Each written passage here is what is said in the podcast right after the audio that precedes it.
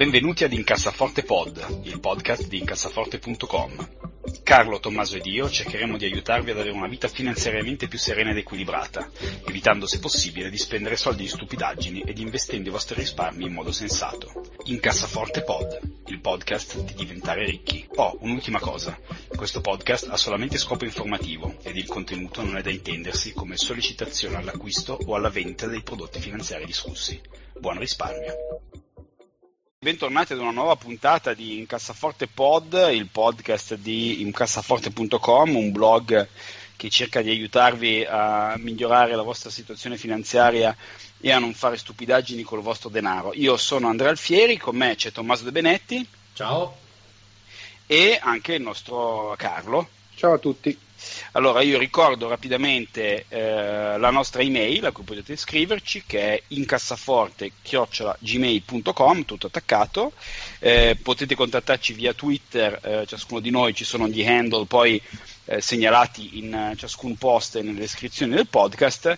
Oggi abbiamo una puntata interamente dedicata come argomento alle domande del nostro primo ascoltatore che ha avuto eh, la voglia di sbattersi e di inviarci un meraviglioso file MP3 con eh, le sue domande, che tra l'altro sono, devo dire, le domande molto interessanti e particolarmente intelligenti. Allora, quindi ringraziamo moltissimo Filippo G di 27 anni e partiamo subito a bomba eh, con le sue domande. Eh, la prima, ehm, che è questa. Eh, innanzitutto sul mondo azionario, io come strategia di ingresso utilizzo una strategia molto simile a quella di Andrea, Tuttavia, se noto che queste azioni stanno sovraperformando, tendo sempre a vendere il bene, perché spesso queste sono susseguite da decali e quindi piuttosto preferisco reinvestire il denaro in azioni che in quel momento hanno un prezzo molto basso e quindi più invitanti le ritengo. Eh, allora, eh, intanto chiariamo subito eh, la stessa strategia di Andrea quale sarebbe? Allora io sul, sul, mio blog descrivo ciclicamente, più o meno ogni mese e mezzo, due mesi, un pochino quello che faccio con, con i miei investimenti. Per farla molto molto semplice, io eh, che sono convinto che la maggior parte delle persone non sia in grado di fare meglio degli indici di mercato, eh, ma ho una terribile tendenza a considerarmi più intelligente della media, eh, dedico il 50% dei miei savings ad un investimento automatizzato ed un 50% dei miei savings eh, ad un investimento invece classico stock picking, cioè di selezionare le azioni che io credo possano sovraperformare, con l'idea nel lungo periodo di eh, monitorare la performance delle due cose e di capire effettivamente se, se sono più intelligente della media oppure no. Per il momento la risposta è assolutamente no. Adesso in caso qualcuno avesse qualche dubbio, i miei risultati sono molto simili a quelli, a quelli degli indici. Ehm, quindi Filippo dice: Io eh, tendo a vendere quando compro delle azioni che poi vanno su, tendo immediatamente a vendere quelle che sono eh, sovraperformanti. Eh, Carlo, tu cosa, come, come ti comporti tu normalmente in questi casi? Uh, io personalmente sono cassettista nell'animo, come si dice, quindi compro e non vendo mai. Credo di non avere mai venduto niente di quello che ho comprato fino adesso. Al limite ho comprato eh, in seconda o terza battuta, ma molto raramente per mediare un po' se avevo visto che avevo comprato troppo alto, ma ritenevo comunque il titolo interessante e avevo visto che per una serie di motivi era la, la, valutazione era diminuita in maniera sensibile. Eh, la tentazione è forte ovviamente, perché quando hai comprato un titolo e vedi che quando ti è andata bene più 20, più 30%, è, è quella di venderla e di comprare qualcos'altro.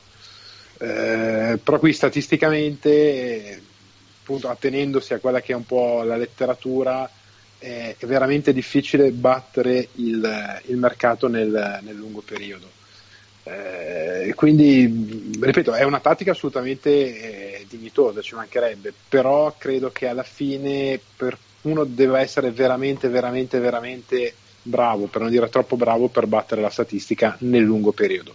Diverso è il discorso se invece dice ho 10.000 euro e voglio farli diventare 20.000 nel giro di tre anni. Allora in quel caso lì assolutamente sì. Posso è più una tattica di breve, ecco. Sì, come no.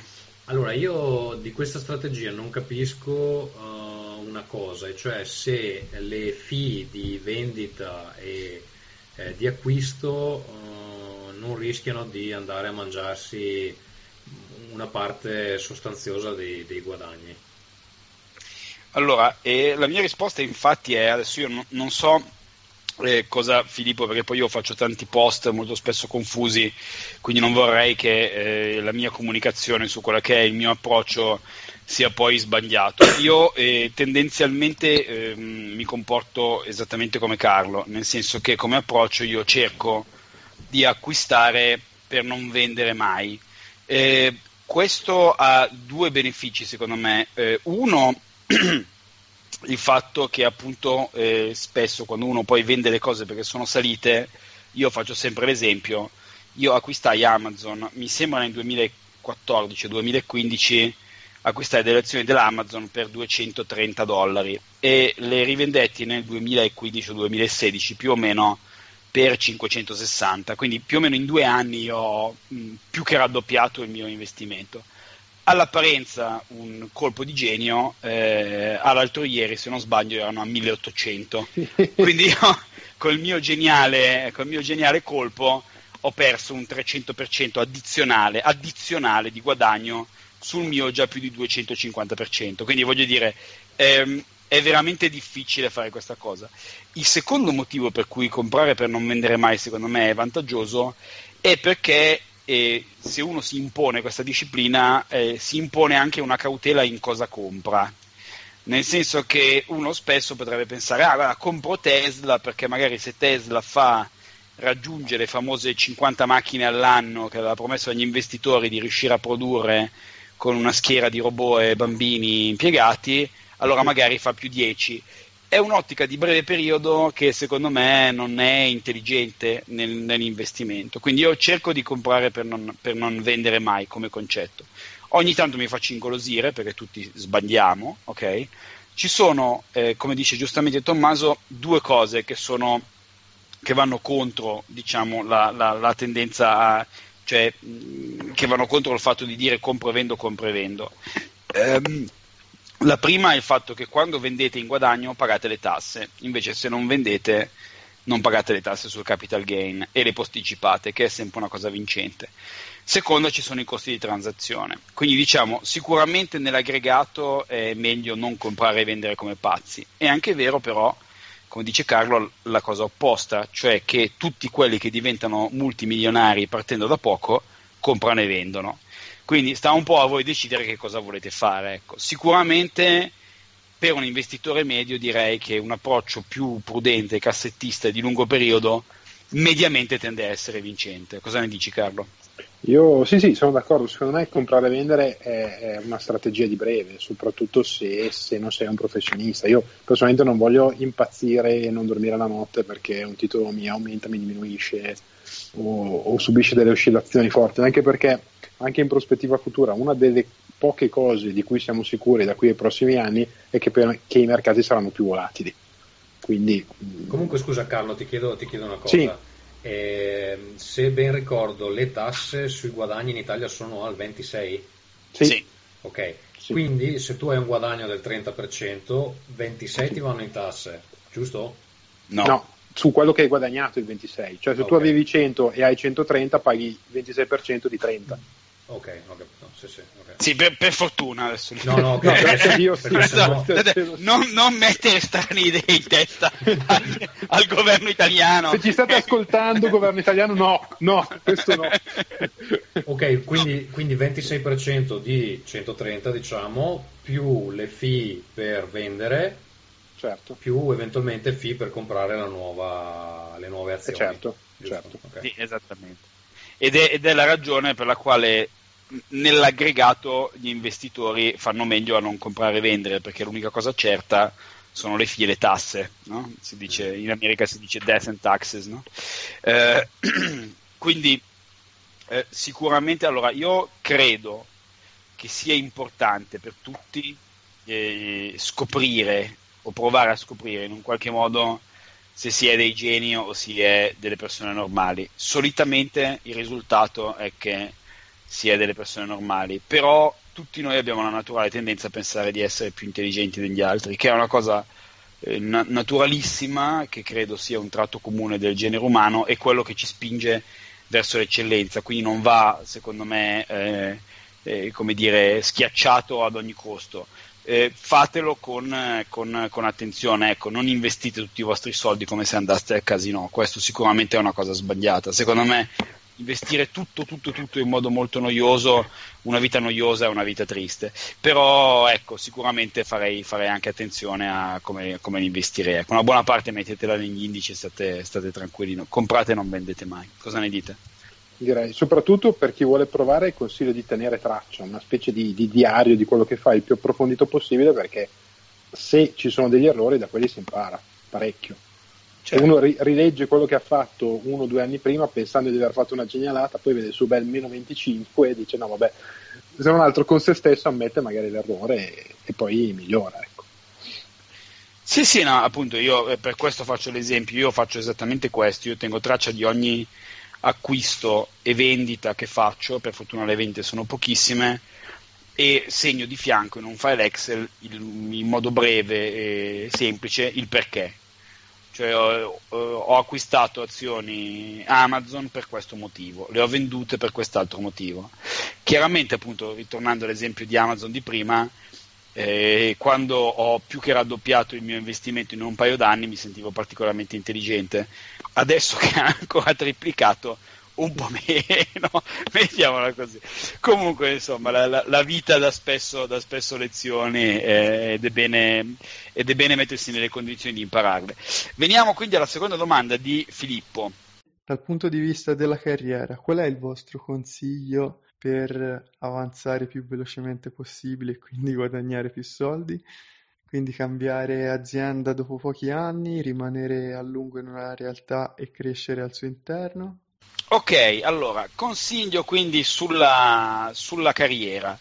Eh, Carlo, Tommaso, Tommaso, dai, partiamo da te. Eh, oramai noi siamo tutti abbastanza attempati, quindi direi possiamo... possiamo, sì, eh, lui possiamo... immagino chieda la situazione italiana. Io posso dire la mia esperienza qui, consigli su come avanzare più in fretta. Allora, eh, la Finlandia, perlomeno l'ambiente dove ho sempre lavorato io, che è quello delle start-up, tende ad avere una struttura eh, gerarchica molto flat, come si dice, cioè eh, dove non si hanno molti capi sopra. Questo da una parte è bene perché generalmente puoi semplicemente fare due metri, andare a parlare con il mega boss e eh, dirgli quello che stai pensando.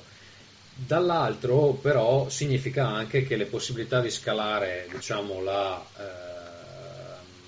la gerarchia interna di un'azienda sono diverse, è più facile spostarsi di posizione, quindi cambiare ruolo all'interno dell'azienda più che ehm, scalare questa gerarchia eh, verticalmente, perché semplicemente non esiste.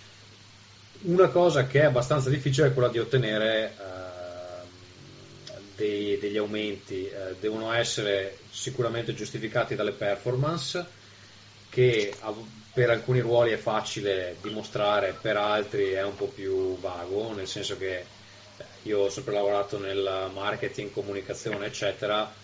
Eh, il segreto de, de, della mia professione è che a volte ci siano delle botte di culo incredibili e i risultati non sempre rispecchiano lo sforzo che viene, viene effettivamente fatto. A volte sì ed è dimostrabile, a volte eh, sì e non è dimostrabile, a volte non si capisce esattamente.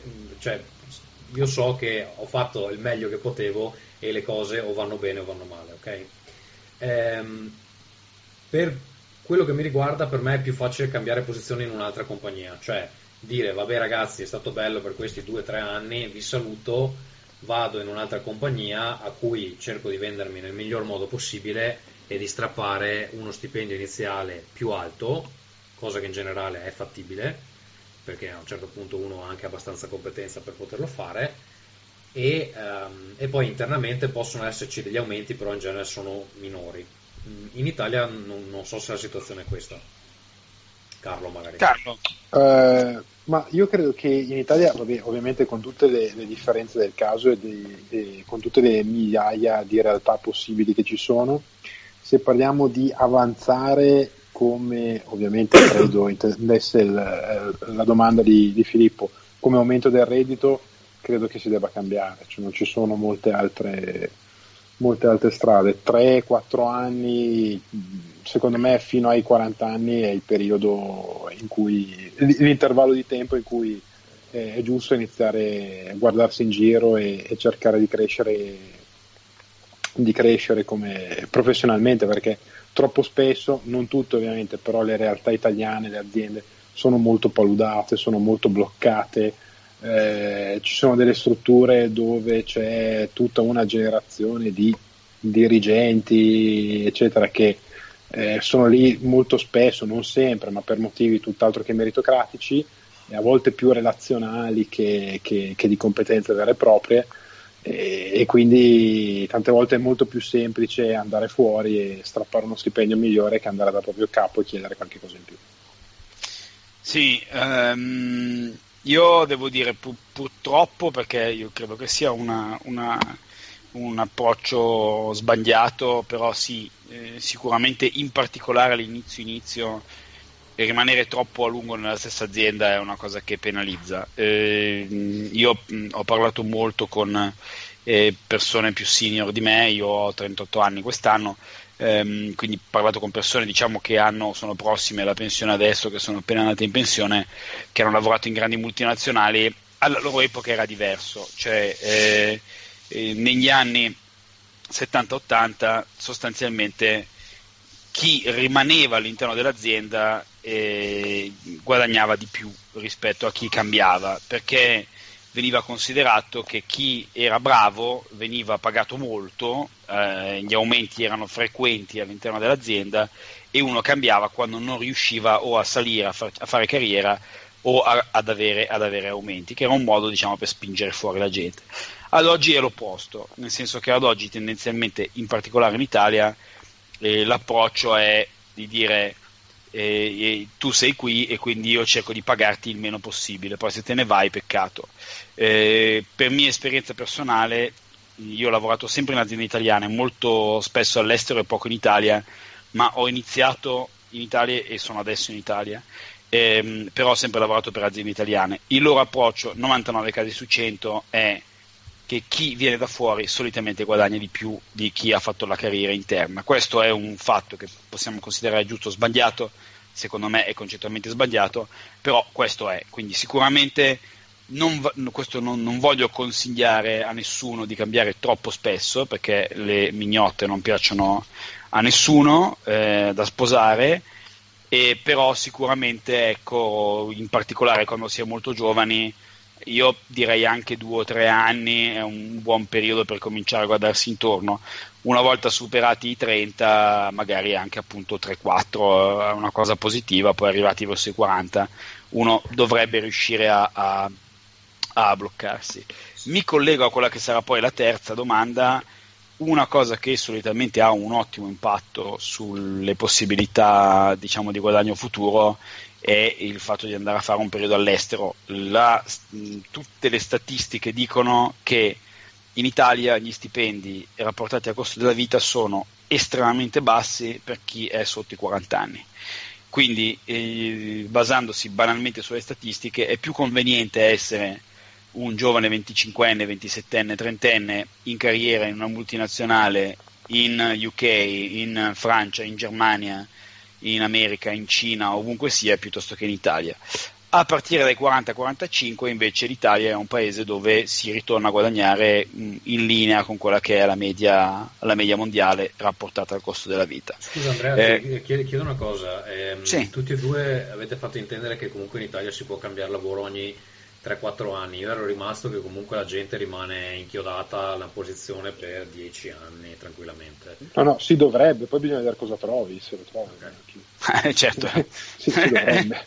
L'ideale è quello, poi dopo magari non lo trovi. Cioè, io tutti i miei amici eh, che, che, che, sono rimasti in Italia, io sono partito ormai 11 anni fa, hanno ancora tutti lo stesso identico lavoro che avevano 11 anni fa. Sì, sì, ma no, non fatico a crederlo. Sì, sì, beh, allora, eh, poi appunto io personalmente parlavo di situazione ideale, poi è naturale che se uno guadagna 1500 euro al mese e l'unica cosa che trova è un lavoro a 1450 eh, o a 1500, tanto vale che se ne stia lì, insomma. Eh, è chiaro che solitamente se uno lavora per una buona azienda, io il consiglio che darei a chi inizia è sicuramente è iniziate in un'azienda più grande e più famosa possibile, perché comunque fare un passo indietro da un'azienda un po' più grande a un po' più piccola si può sempre fare, fare il contrario è solitamente più difficile. Eh, e le, le, aziende grandi hanno allure eh, verso le aziende più piccole, quindi faccio per dire se lavorate per Ferrero è poi semplice andare a lavorare per Caffarel, mentre l'inverso è più, più, più complicato. Ho preso due aziende a caso, nessuna connessione con nessuna delle due, ma, ma giusto, giusto, per far capire, insomma, da Coca-Cola a, a, a Spumador, ecco, per, per, per, capirci, insomma, meglio iniziare in quella, in quella più grande. Ehm, questo per quello che ho visto io. Poi naturalmente eh, insomma, è chiaro che se uno ha un lavoro dove si trova benissimo, il padrone o il proprietario d'azienda lo tratta bene, lo paga bene, insomma non è che uno deve cambiare per forza. Adesso Carlo, non so tu cosa no, ne no, pensi. No, certo, assolutamente. No, eh. no, eh, eh, infatti io ho, premesso se, eh, come penso la, il focus della domanda fosse sul reddito. Poi se uno sta bene in un posto, io gli sconsiglio assolutamente di spostarsi se non proprio lo coprono d'oro a quel punto perché eh, stare bene insomma, ha, ha, un suo valore quantificabile tranquillamente. Assolutamente. Secondo me da giovani giovani è, è bene prioritizzare le possibilità di carriera prima ancora del denaro. Cioè certo. io mh, penso che sia più importante per una persona sotto i 35 eh, quando cambia lavoro non deve pensare a quanto guadagnerà, ma deve pensare a a quale possibilità di lavoro futuro il nuovo lavoro gli aprirà. Cioè, paradossalmente uno deve pensare due, due, due passi avanti. Cioè, quando uno lavora per la società A e viene, riceve una proposta dalla società B, non deve pensare tanto cosa avrò nella società B, ma che opportunità mi aprirebbe passare alla società B.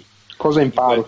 Esatto, che poi possono essere multiple opportunità, opportunità di, di muoversi, opportunità di guadagnare di più, opportunità di imparare cose nuove, eccetera, eccetera, però da pensare non tanto a, a, cosa potrà ottenere direttamente nel nuovo lavoro, ma quali opportunità questo nuovo lavoro potrà, potrà aprirle. Io mi sentirei di consigliare di fare questa cosa qua. Terza domanda del nostro Filippo.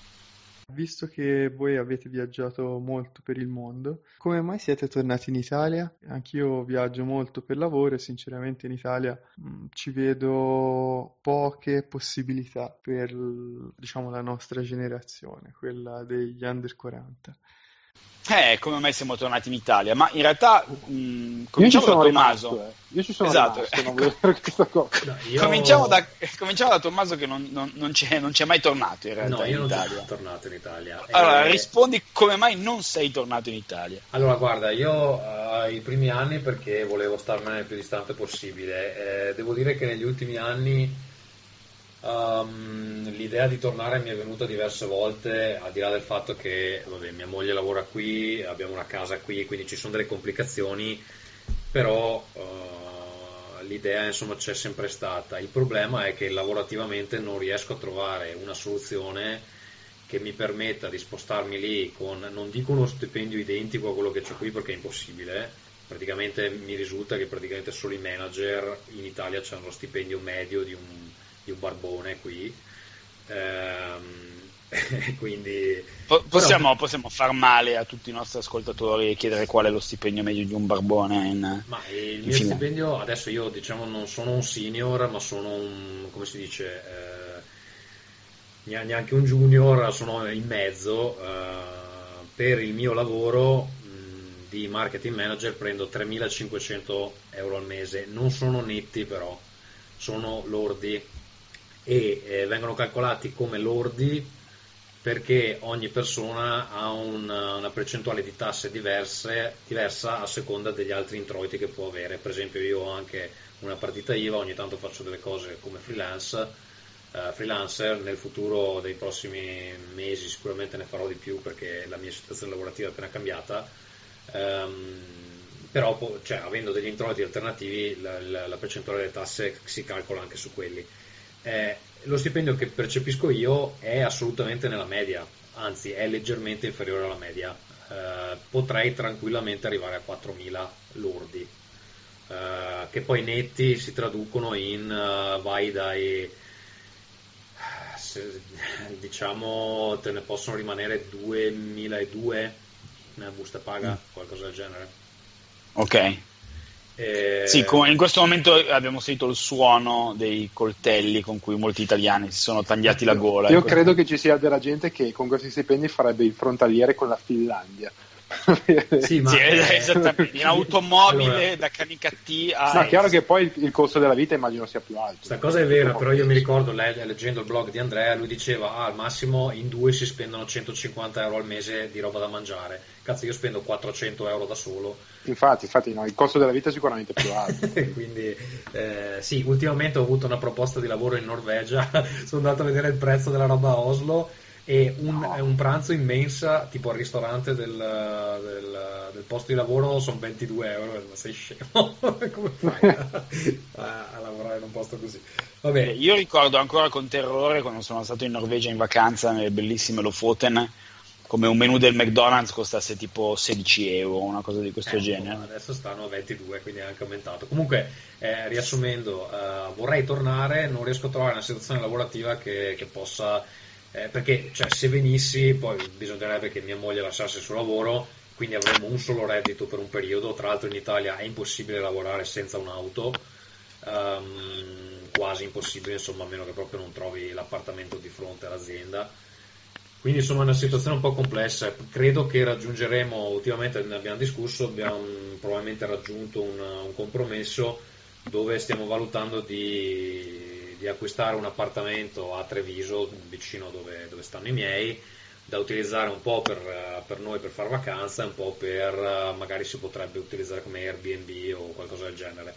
È un'ipotesi che, che stiamo esplorando e che progressivamente potrebbe portarci a spostarci un po' più verso di là, avendo una casa nostra a quel punto diventa un po' più facile. Però sì, mh, mm, eh, non è, non è, semplice, la situazione lavorativa italiana è molto complessa una volta che uno ha assaggiato l'estero. Infatti sono sorpreso che Andrea, avendo vissuto in America dove gli stipendi comunque sono anche abbastanza alti, eh, abbia deciso di tornare, tu sei in zona Como, no? Io sono in questo momento vivo a Monza, ah, Monza. e tra, tra, non molto mi sposterò più dalle parti tue perché tra non molto mi sposterò a Trieste. Eh, e, allora, io sono rientrato in Italia, la mia è una situazione un po' particolare, nel senso che io ho fatto quasi tutta la mia carriera all'estero, nel senso che io dopo, dopo quattro mesi e mezzo di stage sono stato mandato in Francia e da lì fino a due anni fa, quindi più o meno dai miei 24 anni fino ai miei 36, eh, ho, sempre, ho, sempre, lavorato all'estero, principalmente tra Francia, Principato di Monaco e Stati Uniti. Eh, io non pensavo, per le stesse ragioni proprio identiche che hai elencato tu, Tommaso, eh, non pensavo che saremmo mai tornati in Italia, io, io e mia moglie, perché effettivamente il gap eh, tra gli stipendi eh, che ci sono all'estero e quelli che ci sono in, in Italia era piuttosto ampio. Come dicevo prima, però, effettivamente più uno avanza con l'età, più questi gap si, eh, si chiudono. E io ho avuto la fortuna di, un, di avere un'opportunità per un ottimo posto in Italia, qui in zona Milano. Io incidentalmente poi sono anche di Como, quindi il fatto di eh, poter abitare a, a, Monza mi permetteva di essere anche vicino alla famiglia. Diciamo che abbiamo trovato un, un buon compromesso. Eh, è chiaro che il fatto di aver lavorato all'estero mi ha permesso di avere uno stipendio comunque diciamo leggermente sopra la media di quello che sono gli italiani della mia età. Quindi questo sicuramente ha giocato un, un, un ruolo decisivo, nel senso che eh, prima, eh, per i 12 anni in cui siamo rimasti all'estero, abbiamo avuto altre opportunità di tornare in Italia che però non abbiamo mai colto perché appunto per questioni proprio banalmente di, di soldi. Quindi eh, l'idea è stata siamo tornati in Italia perché abbiamo avuto l'occasione giusta. Questa ecco, sarebbe poi la, la, la, la risposta. Tu Carlo invece non, non, sei mai andato via quindi... no io sono andato, ho fatto un sacco di vacanze però ho sempre lavorato qui. Quindi poi io adesso tra l'altro non sono neanche più non sono neanche dipendente quindi sono libero professionista per cui eh, difficilmente insomma credo di, di, di, muovermi però vacanze ne voglio fare ancora un sacco Beh, ma scusa però come libero professionista non hai più libertà sì. di movimento in teoria ho, li- ho, più libertà di movimento, ma i miei clienti sono tutti qui nel raggio di 20 km. Ah, okay. quindi... quindi le dura, insomma, o convinci i tuoi clienti a, a, a, a, espatriare con te, o altrimenti esatto. eh, ti attacchi al tram. Benissimo, eh, direi che abbiamo fatto un buon giro. Veniamo alla quarta e ultima domanda del nostro amico Filippo. Ed infine, come fonte di diversificazione negli investimenti, ne- nell'ultimo anno è uscito in Italia un- una startup per il real estate investment. Non so se posso fare il nome, ma se, se cercate lo trovate subito. Avete informazioni riguardo a questo? Avete mai pensato di investire quindi in immobiliare, perché non investirvi? Il problema notoriamente è che servono alti capitali, un approccio di questo tipo col crowdfunding permette di entrare anche con, con basse cifre, quindi penso che possa essere interessante per la diversificazione del rischio. Ah, allora, crowdfunding eh, in Italia. Allora, eh, questo genere di piattaforme di crowdfunding eh, in generale, non per forza relative al real estate, sono piuttosto famose, eh, sono nate ovviamente ne, nella Silicon Valley come, come, tutte queste innovazioni abbastanza recenti. Una delle prime è stata una piattaforma di peer-to-peer lending chiamata Lending Club. Eh, ce ne sono varie, ho visto che sono arrivate anche in Italia.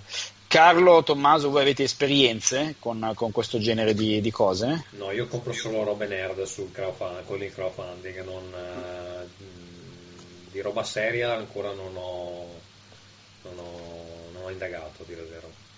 Non capito. Carlo, tu hai avuto esperienza? No, no, no, neanch'io. Eh, tra l'altro questa domanda mi ha fatto venire in mente che effettivamente il crowdfunding nasce su, su queste premesse qui, prima di diventare poi quello che è diventato Kickstarter e, e tutto il resto cioè proprio sull'immobiliare e, e su tipi di, di, investimenti di questo tipo. Poi no, eh, sinceramente no, non l'ho, non, l'ho mai, non l'ho, mai, seguito, però mh, guardavo un attimino quello che c'è disponibile in rete in questo momento e devo dire che personalmente io che sono abbastanza restio all'investimento immobiliare perché non mi piace molto, eh, studiato e magari dopo, dopo qualche anno di, di, di osservazioni per vedere come va, potrebbe essere interessante però come, come sistema, un po' meno, un po meno eh, impegnativo, un po' meno rischioso, però ti permette di avvicinarti a una categoria che io normalmente altrimenti non toccherei assolutamente, che è l'immobiliare.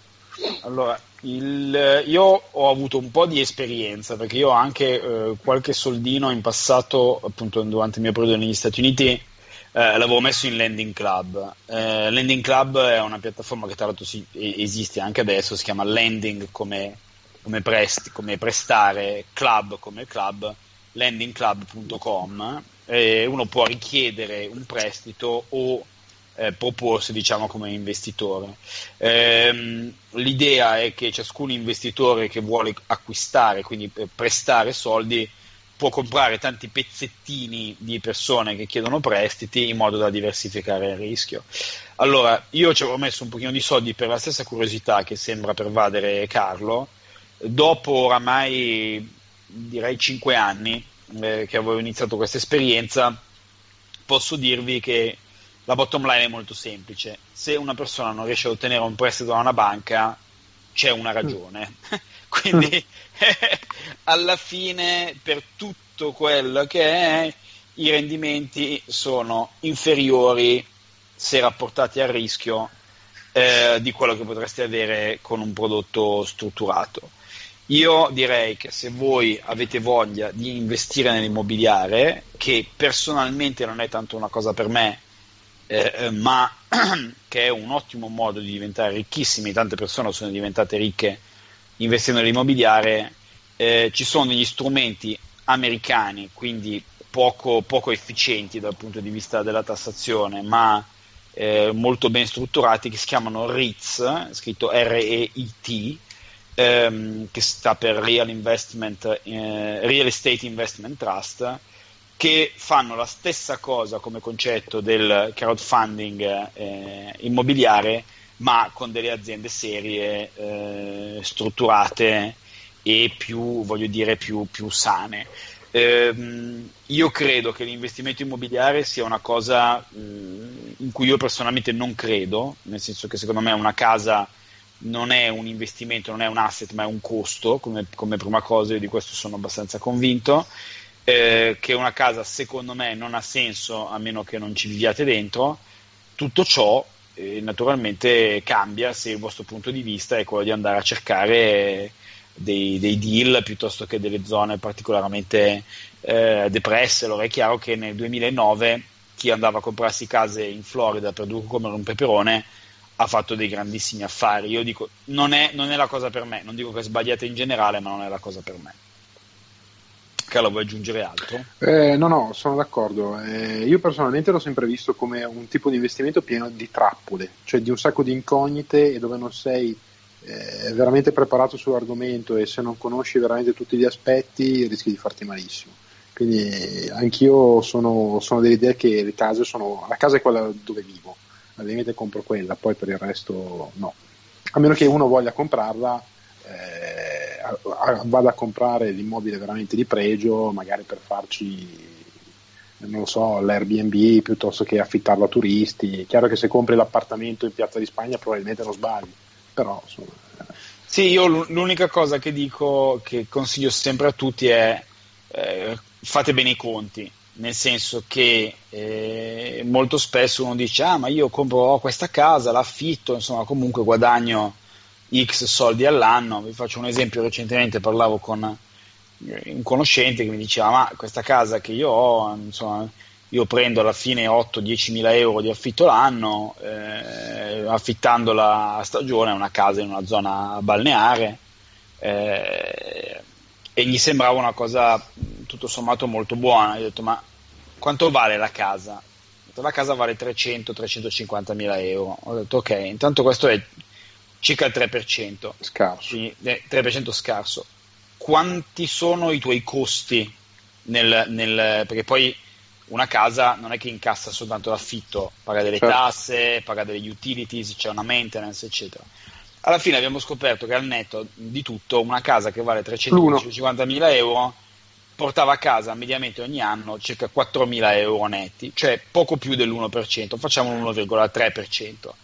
Ora, se uno conta lo sbattimento che ci vuole per affittare una casa stagionalmente, l'1 qualcosa per cento, io dico comparalo con un index fund Europa che quando lo compri al prezzo già abbastanza alto di oggi da un 3,1% lordo, quindi, 2, quindi 2,5% netto, e tutto lo sbattimento che devi fare è clic clic per comprarlo, per comprarlo e non ingombra, non si rompe, non scoppiano i tubi, non ci sono le persone che non ti pagano, eccetera, eccetera. Io dico sempre, fate bene i conti e comparatelo. È chiaro che se la vostra alternativa è tenere i soldi sotto il materasso, allora compratevi un appartamento e mettetelo in affitto, perché certamente è, è, è migliore di questo. Insomma, io personalmente non è il mio, ecco, in particolare in questo momento. È chiaro che ai picchi della crisi, quando la gente non ha soldi, non ha gli occhi per piangere e uno porta a casa le case a un terzo del loro valore,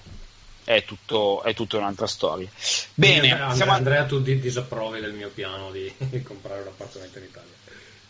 No, Tommaso, ribadisco, la cosa importante è qual è la tua alternativa, cioè se la tua alternativa è tenere i soldi in cash perché per ragioni assolutamente comprensibilissime, perché anche io ho moltissimo cash da parte, hai bisogno di una certa stabilità, sicurezza, eccetera, eccetera, allora anche una casa che dà un rendimento, eh, diciamo, su un investimento dell'1,5% si suppone reale, nel senso che se l'inflazione dovesse aumentare, teoricamente anche gli affitti dovrebbero aumentare, quindi ti protegge rispetto all'inflazione, allora è chiaro che rispetto a tenere i soldi in banca, che invece non sono protetti dall'inflazione, è comunque una buona scelta la tua. Quindi eh, io lo dico sempre, non c'è un investimento giusto, eh, dipende un po' quali sono le tue alternative. Ma anche perché mi sembra aver capito che Tommaso tu non lo compri per pura speculazione e investimento, ma un po' per viverci, un po' per capire no, cosa sì, fare. Un po', un, po un, Chiaro, un punto no. intermedio fra il tornare e il non tornare, quindi cioè, esatto, quindi anche uno ci sono tutte delle altre considerazioni, esatto, chiaramente. Eh, per, per, questo dipende molto dalle, dalle, dalla situazione personale. Cioè, tu già al momento in quest'ottica, cioè nell'ottica di dire ma vorrei fare un passo vicino a casa, cioè, il momento che non ci perdi hai già vinto, non so se capisci cosa intendo dire, no? Eh, quindi io direi, siamo andati comunque molto lunghi, ehm, direi facciamo soltanto i consigli delle cose da leggere e ascoltare che vogliamo consigliare questa settimana. Eh, Tommaso, partirei da te a questo punto. Allora, sì, io recentemente ho letto un libro molto interessante che, con cui potrebbero essere eh, familiari alcuni, uh, alcune persone che lavorano nel, magari nel, nello sviluppo software, eccetera. Si chiama um, The Lean Startup How Constant Innovation Creates Radically Successful Businesses L'autore è Eric Ries, esiste in vari formati, Kindle, hardcover, paperback e c'è anche l'audiobook. Eh, io ho ascoltato l'audiobook, tra l'altro letto dall'autore, eh, che ha una bella voce, quindi si può ascoltare abbastanza agilmente, e eh, parla di eh, come ehm, sviluppare in particolare software, ma si adatta anche ad altri, altri tipi di prodotti, questo tipo di metodologia è la metodologia che in termine, te- in termine tecnico si chiama agile, ehm, che in sostanza consente di eh, iterare molto su un prodotto prima che sia eh, ad uno stadio troppo avanzato dove ogni cambiamento viene a costare un casino. E ehm, l'idea principale, cerco di riassumere brevemente perché è una cosa abbastanza complessa che ha bisogno anche di alcuni schemi, eccetera, è quella di invece di arrivare sul mercato con una macchina fatta e finita bellissima, di arrivare sul mercato con una macchina di merda che però funziona, valutare eh, il feedback e eh, migliorare eh, questa macchina una feature alla volta, invece di arrivare sul mercato con una macchina che ha 100 feature che non interessano però a nessuno. Eh, è un libro che so, ha... sostanzialmente far fare il lavoro agli altri, questo è un po' il, cioè il concetto un po' dei, dei, vari Facebook, eccetera, cioè far fare il lavoro agli utenti in sostanza. Mm, sì, no, non esattamente, è più che altro non perdere tempo a sviluppare roba che stai dando per scontato che sia interessante per il, per il, per il pubblico finale senza aver testato questa idea. E mm-hmm. il libro mi ha aperto talmente tanto la, la, mente su come stiamo facendo le cose nel, nella compagnia di cui faccio parte adesso e che, eh, di cui non farò parte a breve, ehm, che ho fatto anche una presentazione per cercare di eh, sviare un po', eh, cioè di disterzare un po' lo sviluppo del, del software che stiamo sviluppando eh, è piaciuto a tutti i membri del team, meno a quello che in realtà ha la possibilità di fare le decisioni, di prendere le decisioni e quindi eh, ho gettato la spugna. Però ehm, per chiunque stia sviluppando del software e ha bisogno, cioè si rende conto che il team, il team perde un sacco di tempo a fare robe che poi alla fine non servono o non funzionano, um, lo consiglio caldamente perché è veramente, veramente è ricco di idee di, di come si possono fare le cose in maniera diversa. Molto bene, molto interessante. Eh, Carlo, tu cosa consigli invece? Io questa settimana vi consiglio, come sempre, qualcosa da vedere, qualcosa di eh, abbastanza eh, leggero ma molto intenso, che è A Quiet Place, un posto tranquillo, che è un film che è uscito al cinema un paio di mesi fa, eh, con la bellissima e bravissima Emily Blunt e John Krasinski, che è un giovane protagonista ma anche, anche eh, regista del, del, film. È un film ambientato in uno scenario un po' post-apocalittico, è un, girato veramente con... è una tripla A perché insomma è un film di, di una major della, della 20th Century Fox ma girato con pochi soldi, pochi attori, pochi effetti speciali, molto vecchio stile ricorda tanto quei film che vedevamo in seconda serata su Italia 1, i vari notte horror, e cose di quel genere nell'estate di quando avevamo magari 14 o 15 anni. Con lo zio eh, Tibia, con lo zio, zio ah, anche, anche, sì, sì, qui è tutto un po' un mix, una via di mezzo tra fantascienza, horror, eh, post-apocalittico. Eh. Sulla trama non dico niente perché non, non la voglio rovinare ovviamente a chi, a chi si appresta a vederlo, però eh, è ben fatto, è ben girato, è originale per eh, tante soluzioni, tenete presente che è praticamente un film muto, quasi non si parla, però si salta parecchio dalla sedia, quello eh, ve lo garantisco, e insomma secondo me merita, eh, non è adattissimo se avete magari dei, dei, bambini un po' piccolini, perché in Italia è arrivato come diventato minore di 14, anche se ovviamente ne abbiamo visto di molto peggio a quell'età, eh, però insomma è, è un bel prodottino, guardatelo perché secondo me merita. Molto bene, molto bene. Poi un bel film horror di solito ci sta bene per l'estate. Sì, sì, sì. Eh, io invece consiglio un libro eh, noioso come al solito, quindi sulle, sulle, finanze, che si chiama Rich Dad Poor Dad di un tizio mezzo hawaiano che si chiama Robert Kiyosaki. Eh, il libro è un libro che io consiglierei a chi ha amato Your Money or Your Life, nel senso è un libro tendenzialmente direi beginner come livello di difficoltà sulla, sulla, personal finance che ha poche idee molto chiare, assolutamente geniali. Eh, quindi una cosa che funziona, la, la, diciamo la, la, scusa della storia di cui appunto che racconta questo signor Kiyosaki, dice io ho avuto due padri, uno che è il suo padre biologico, che è, è il Poor Dad, eh, che è un padre che faceva il professore alle Hawaii, appunto, questo grandissimo cornuto, eh, e eh, che vedeva, ehm, diciamo, lavorano per i soldi, no? cioè una persona che lavora con la mentalità del salariato. E invece un secondo padre, questo Rich Dad, che è il padre in realtà di un suo amico d'infanzia, che faceva lavorare i soldi per lui e, ehm, e che quindi gli spiega dalla più tenera età di 9 anni come, come diventare ricchi.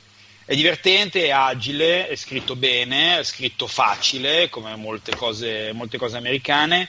I concetti sono semplici ma non banali, eh, spiegati molto bene, forse leggermente prolisso, nel senso che avessi scritto io un libro del genere sarebbe stato lungo 40 pagine, invece questo è lungo circa 200, però devo dire è, eh, è, sicuramente una cosa che io consiglierei di leggere a tutti perché appunto ribadisco, ha dei concetti, non tutte le cose semplici sono facili e questo è un libro pieno di concetti semplici ma che il 99% della popolazione non applica, quindi non sono per forza facili. Rich Dad, Poor Dad di Robert Kiyosaki.